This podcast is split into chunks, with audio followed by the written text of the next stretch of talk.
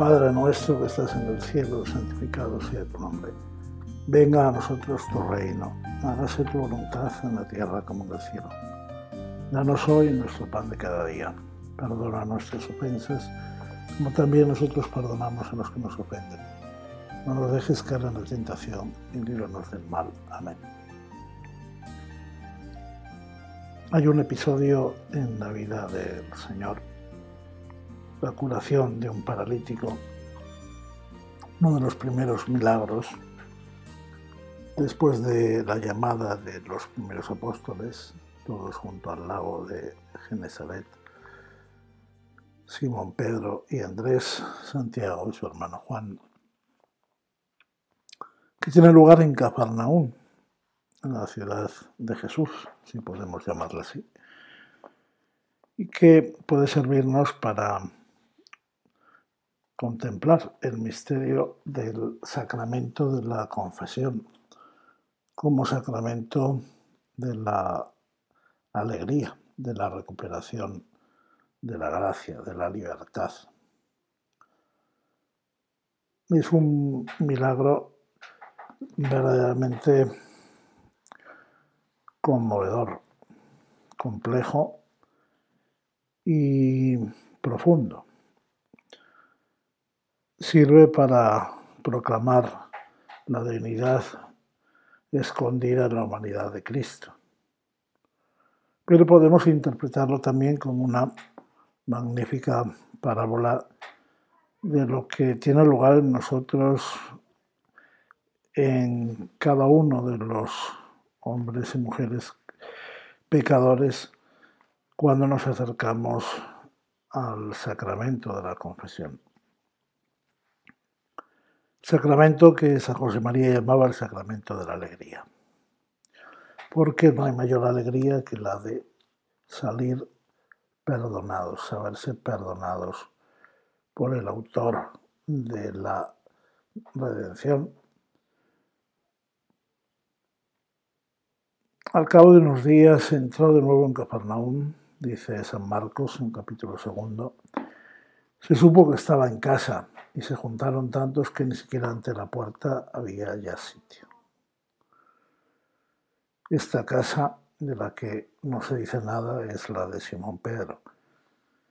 San Marcos probablemente el catequista, el evangelista del Evangelio de Pedro, pues tiene estas familiaridades. Jesús era ya de casa. Esa casa que eh, se puede eh, mm, de alguna manera visitar. Todavía hoy es una maravilla cuando se puede peregrinar a Tierra Santa, contemplar bajo los cimientos de la actual iglesia en la memoria de Pedro las eh, lastras de la casa de época romana que la tradición cristiana de manera ininterrumpida ha venerado como la casa de Simón Pedro. Y eh, es conmovedor que Jesús pueda elegir casa entre los hombres, que pueda llamarnos también a ti y a mí a su seguimiento y pueda de alguna manera hospedarse en nuestra casa y adueñarse de ella. Pues bien, Jesús estando en casa eh, concita eh, una multitud precisamente porque los hombres tienen sed de verdad, de autenticidad, y es lo que encuentran en el rabino de Nazaret. Y allí acuden para que les hable. Y Jesús les predicaba la palabra. Entonces, nos dice el evangelista, vinieron trayéndole un paralítico llevado entre cuatro. Pienso que este paralítico es la imagen de cada uno de nosotros cuando nos paraliza el pecado.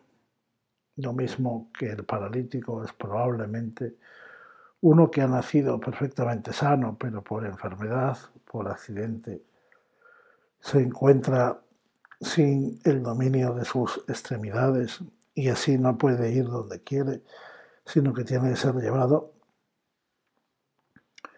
Igualmente el efecto que hace el pecado en el hombre es la parálisis.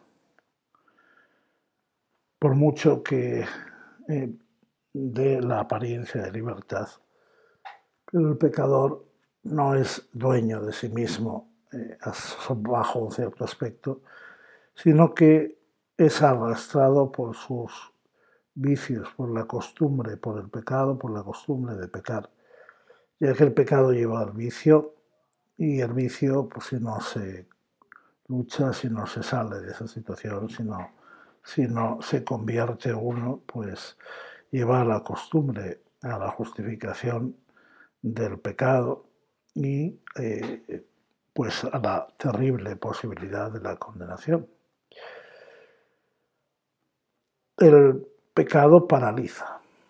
Uno de los grandes mitos de la cultura actual es presentar el pecado como si fuera una eh, experiencia de libertad, como si realmente eh, pues fuera un exceso de libertad o de alegría o de pasión.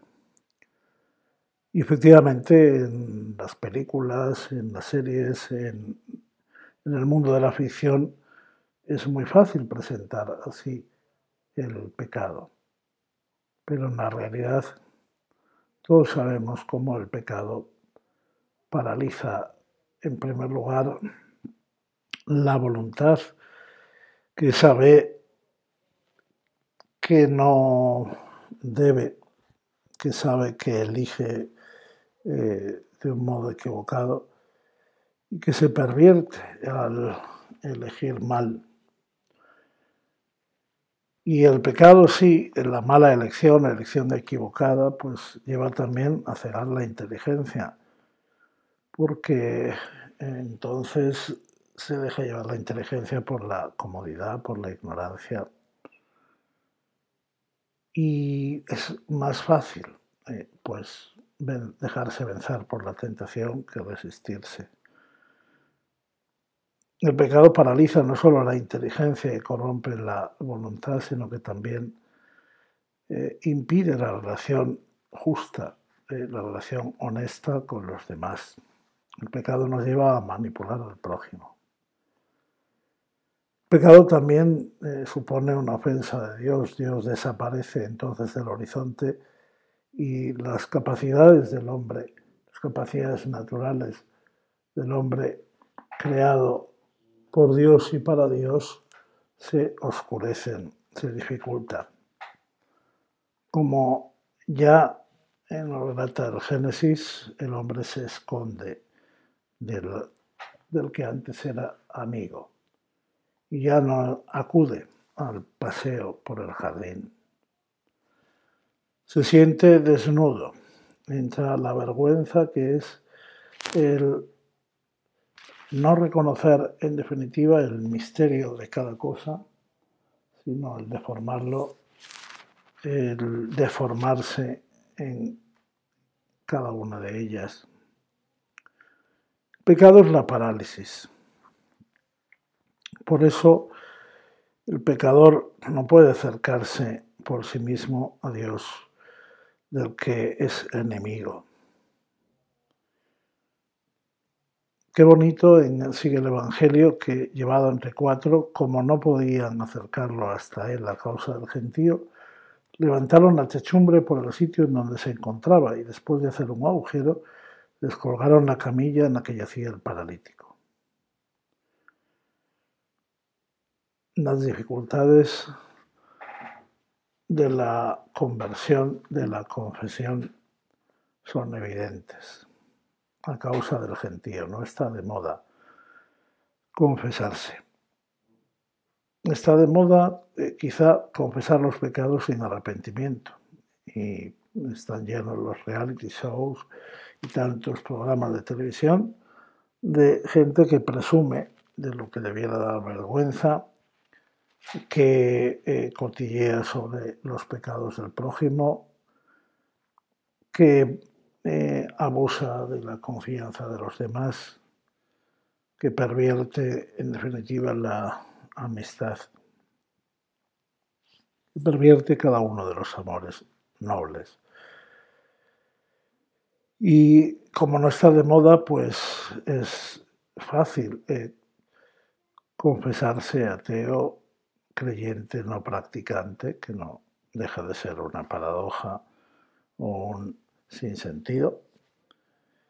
Y a causa del gentío, tantas veces, pues los confesionarios están vacíos, las iglesias desiertas.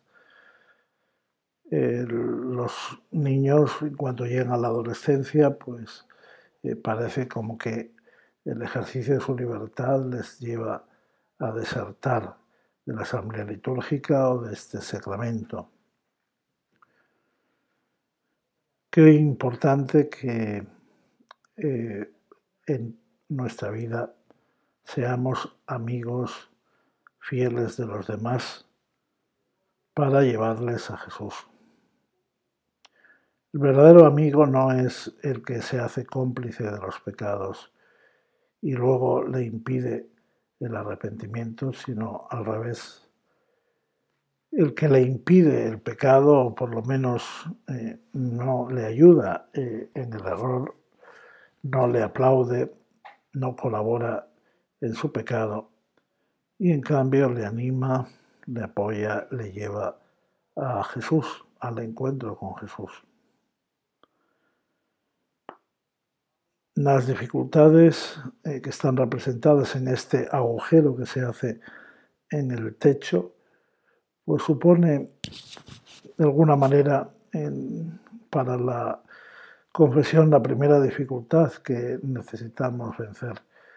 Es la vergüenza, decíamos, el, que, el respeto humano, el que irán.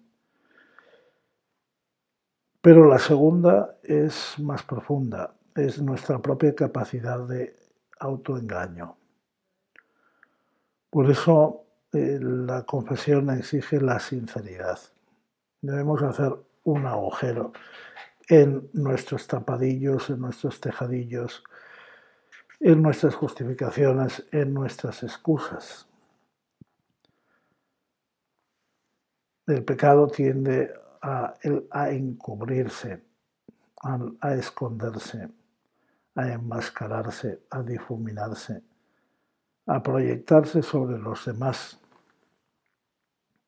La confesión exige este, esta transparencia, este quitar eh, tejas y, y, vigas, este quitar, remover pajas y maderas, este dejar que entre la luz del sol en la conciencia, el aire limpio.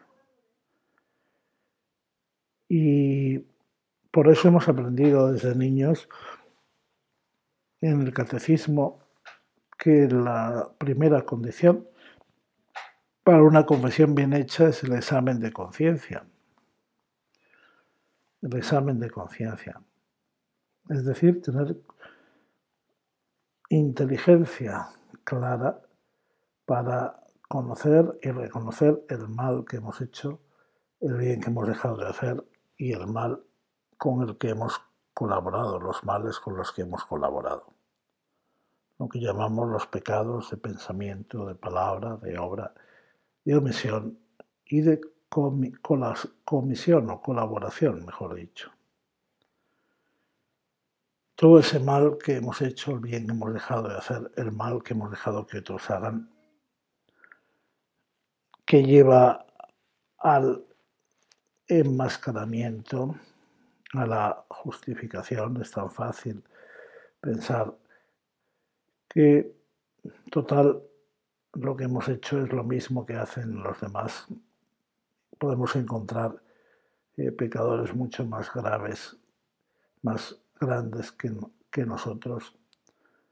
Podemos encontrar tantos modos para justificar, en definitiva, para mantenernos en nuestra camilla. Qué bonito si logramos eh, encontrar amigos con la corrección fraterna, corrigiéndonos cuando nos equivocamos, enseñándonos cuando ignoramos, no teniendo falsa piedad de nuestras eh, complicaciones y autojustificaciones, nos llevan nos abren el, tejado, nos, nos, quitan las eh, máscaras y nos hacen plantarnos directamente cara a cara con Jesús. La confesión, en definitiva, comienza así ese encuentro, con el reconocimiento de que al confesar nuestros pecados al sacerdote es a Cristo mismo a quienes se los confesamos. El sacerdote al escuchar la disposición del penitente, le dice, el Señor es en tu corazón y en tus labios para que puedas confesar humildemente tus pecados. El Señor es el que causa, es la primera gracia, el arrepentimiento, el dolor de los pecados. El que está en el corazón y hace que se manifiesten los labios mediante la humilde confesión de nuestras culpas, sin subterfugios, sin justificaciones, sin complejos. Vamos a pedir tú y yo la gracia de una buena confesión, de una, de una confesión siempre sincera. Que seamos sinceros, eh, sencillos, sin complicaciones a la hora de expresar el arrepentimiento de nuestras culpas, de confesarlas ante Dios representado en el sacerdote que nos escucha. Así como en el Evangelio, al ver Jesús la fe de ellos, le dijo al paralítico, Hijo, tus pecados te son perdonados. Este misterio se hace presente en cada confesión cuando con las palabras del sacerdote es Jesús mismo el que perdona, el que se hace presente, el que dice, Hijo, tus pecados te son perdonados. Yo te suelo, dice el sacerdote, porque en esos momentos es Cristo mismo el que tomando las manos, la lengua, el corazón del sacerdote, ha escuchado la humilde confesión de las culpas y en nombre de Dios, con la fuerza de su espíritu, me concede la absolución. Hijo, tus pecados te son perdonados, viendo la fe de ellos. La fe es la que lleva a que Jesús se enamore, que Jesús se conmueva. Y Jesús ve por debajo de la apariencia de la enfermedad física, ve el mal más profundo, el mal más real, el mal del corazón. Sabemos que los pecados son perdonados precisamente para liberar de modo integral el corazón del hombre. Las consecuencias físicas del pecado no son siempre visibles, no son siempre evidentes, pero son representadas en esta parálisis. Sería fácil, eh, y no es cristiano, sino eh, pagano, sería fácil pensar que eh, a cada pecado pues corresponde una enfermedad. Y Dios así castigaría al hombre pecador enviándole pues una desgracia. Es una justicia simple, muy humana, pero no es la de Dios. Sin embargo, eh, sí es real, hay una correlación profunda que a nosotros se nos escapa, que no podemos medir y valorar entre el pecado y el mal físico en general. El mal físico es así como ocurre en el Evangelio, pues imagen del verdadero mal que es el mal moral, el mal del pecado. Jesús va a ponernos enfrente a este misterio cuando se encuentre con la actitud de algunos escribas que dudan de ese poder. Estaban allí, sigue el evangelista, sentados algunos de los escribas y pensaban en sus corazones, ¿por qué habla este así? Blasfema. ¿Quién puede perdonar los pecados sino solo Dios? Y enseguida, conociendo Jesús en su espíritu que pensaban para sus adentros de este modo, les dijo, ¿por qué pensáis estas cosas en vuestros corazones? ¿Qué es más fácil decirle al paralítico tus pecados te son perdonados o decirle levántate, toma tu camilla y anda? Pues para que sepáis que el Hijo del Hombre tiene potestad en la tierra para perdonar los pecados, se dirigió al paralítico, a ti te digo, levántate, toma tu camilla y vete a tu casa. Jesús cura así la parálisis física para eh, dar testimonio, para que Dios con su poder testifique el misterio salvador que se esconde en la encarnación de Cristo. Para que podamos creer en el poder de su, encarnación para que eh, no nos escandalicemos en definitiva de las mediaciones humanas. Dios se sigue sirviendo para escándalo de los eh, continuos expertos, escribas, de los intelectuales, de los que se creen sabios. Dios se sigue sirviendo para la salvación, para la redención del hombre de la carne. Lo mismo que Jesús cura el, mal físico para que podamos creer que tiene la capacidad de perdonar los pecados.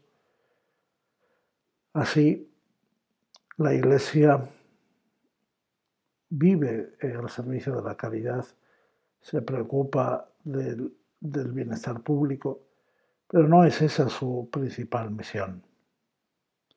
La tarea eh, esencial del sacerdote es el sacrificio de la Eucaristía para el perdón de los pecados de vosotros y de todos los hombres. Y lo mismo todos los sacramentos, el sacramento del bautismo, el sacramento de la penitencia, el sacramento de la unción, son sacramentos para el perdón de los pecados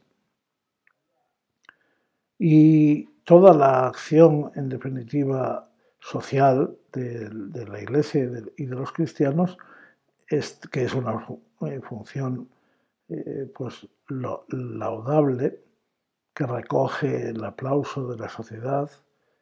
Sin embargo, no es sino una autorización o una eh, prueba de para que creamos verdaderamente, para que el hombre de hoy pueda creer que existe el perdón de los pecados, que hay un poder en la tierra a la que tiene la potestad de atar y desatar en el cielo, que tiene un valor en definitiva divino, de eternidad.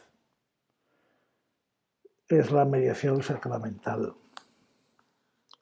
por eso es tan significativo, es tan hipócrita y el escándalo actual, también eh, por desgracia difundido entre algunos cristianos, de por qué confesarse ante el cura, de por qué no confesarse directamente con Dios. Y es verdad que solo Dios perdona los pecados y por lo tanto toda confesión es una confesión de la misericordia de Dios, es una confesión a Dios en persona. Pero Dios no se puede alcanzar eh, directamente porque no es un hecho psicológico, ni es, puede ser invocado simplemente por la conciencia del hombre. Nuestro Dios se nos ha revelado como el Dios de Abraham, de Isaac, de Jacob, el Dios de una familia, de un pueblo, de una historia. Dios que en Cristo ha alcanzado su plenitud dándonos todo lo que tenía. Él es el Evangelio y no solo el evangelizador. Él es el sacrificio y el sacerdote. Él es el rey y el reino de alguna manera. Y al recibirle a Él, al creer en Él, al ponernos en contacto con Él, recibimos ya el Evangelio. Nos hacemos partícipes de su sacrificio, entramos en su reino. Pero esto no es fruto simplemente de la sugestión o simplemente de la experiencia espiritual, sino que así como Dios se encarna en la carne de Cristo, carne de la Virgen, por obra del Espíritu Santo, pero no sin su cuerpo, eh, será instrumento de salvación.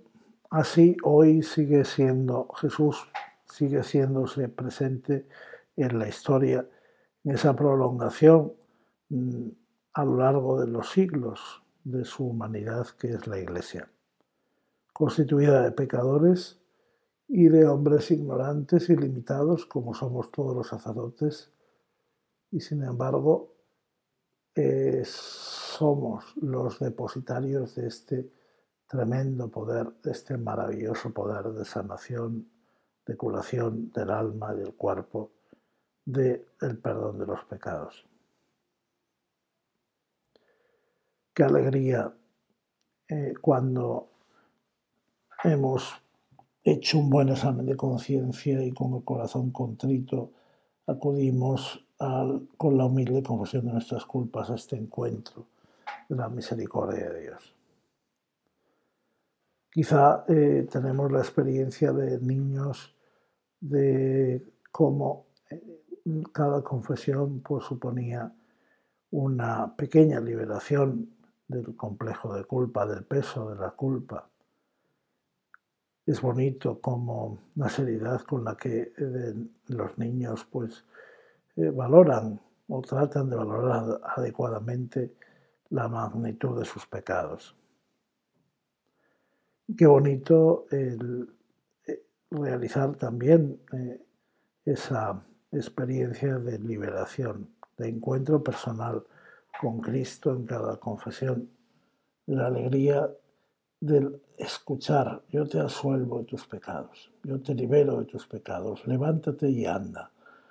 Poder andar sin muletas en la vida, cada uno con, eh, una, con su propia inteligencia, con su propia, con su propia libertad, con su propia voluntad rectificada, viendo a Dios como amigo y no eh, como amo, viendo a Dios como Padre y no como dueño.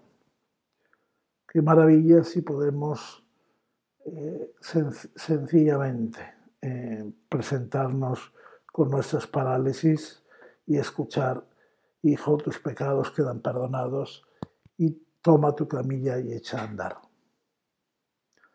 Quizá debemos los cristianos ser más agradecidos y dar testimonio constante de esta experiencia de liberación.